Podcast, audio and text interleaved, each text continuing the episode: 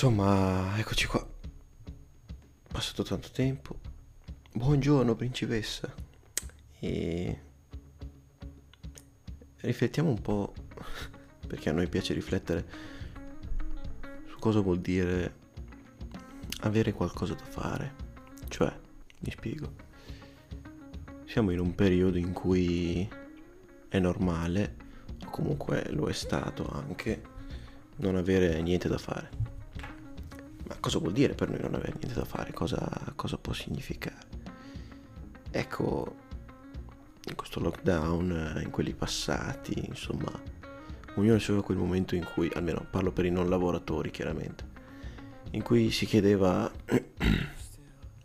cosa posso fare per migliorare me stesso, cosa posso fare per migliorare la mia vita in questo momento, visto che c'è chi l'ha presa bene, c'è chi l'ha presa male, chiaramente come sempre c'è chi ha detto magari mi trovo un lavoro, chi ha detto uh, comincio a parlare, chi ha detto comincio a cantare, chi eh, non lo so, qualunque cosa. Ecco, come possiamo cambiare la nostra vita in così poco, in così poco tempo, in così poco, questo piccolo frangente?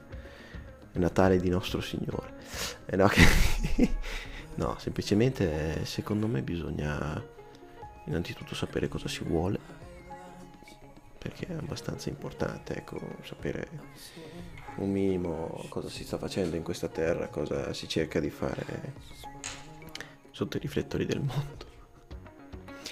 Secondo me è importante soprattutto capire, certo, cosa vogliamo da noi stessi, però tutti dicono oh, fregatene di quello che ti dice la gente, fregatene, tu fai quello che vuoi, non, non te ne deve fregare niente, tu puoi scalare i monti, scalare le montagne puoi fare quello che ti pare. No, cioè un minimo bisogna anche pensare a quello che, non tanto a quello che la gente pensa di te quando fai qualcosa, ma almeno eh, che ripercussione magari ho sulle persone, che cosa, in cosa posso migliorare, che cosa posso fare di meglio. Ecco, allora è proprio qui il punto. Cioè, dove siamo arrivati? A che punto siamo? Secondo me è importante chiederselo a che punto sono arrivato.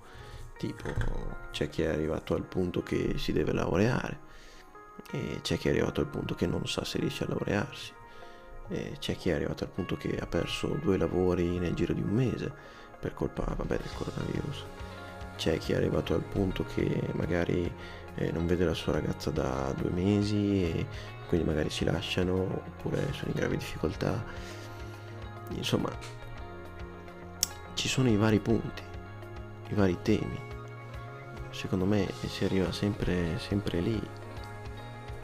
Secondo me dobbiamo iniziare a capire che quello che facciamo ha una ripercussione, certo, su noi stessi perché se mi butto giù da un dirupo è chiaro che ha una ripercussione su me stesso, ma se mi butto giù da un dirupo potrebbe anche esserci qualcuno che ci sta male come diceva Ken Reeves, no, non so la pronuncia perfetta, scusate, non sono un poeta, come diceva questo noto attore, diceva che l'unica cosa di cui lui era certo quando, quando saremmo morti era che saremmo mancati alle persone che ci volevano bene.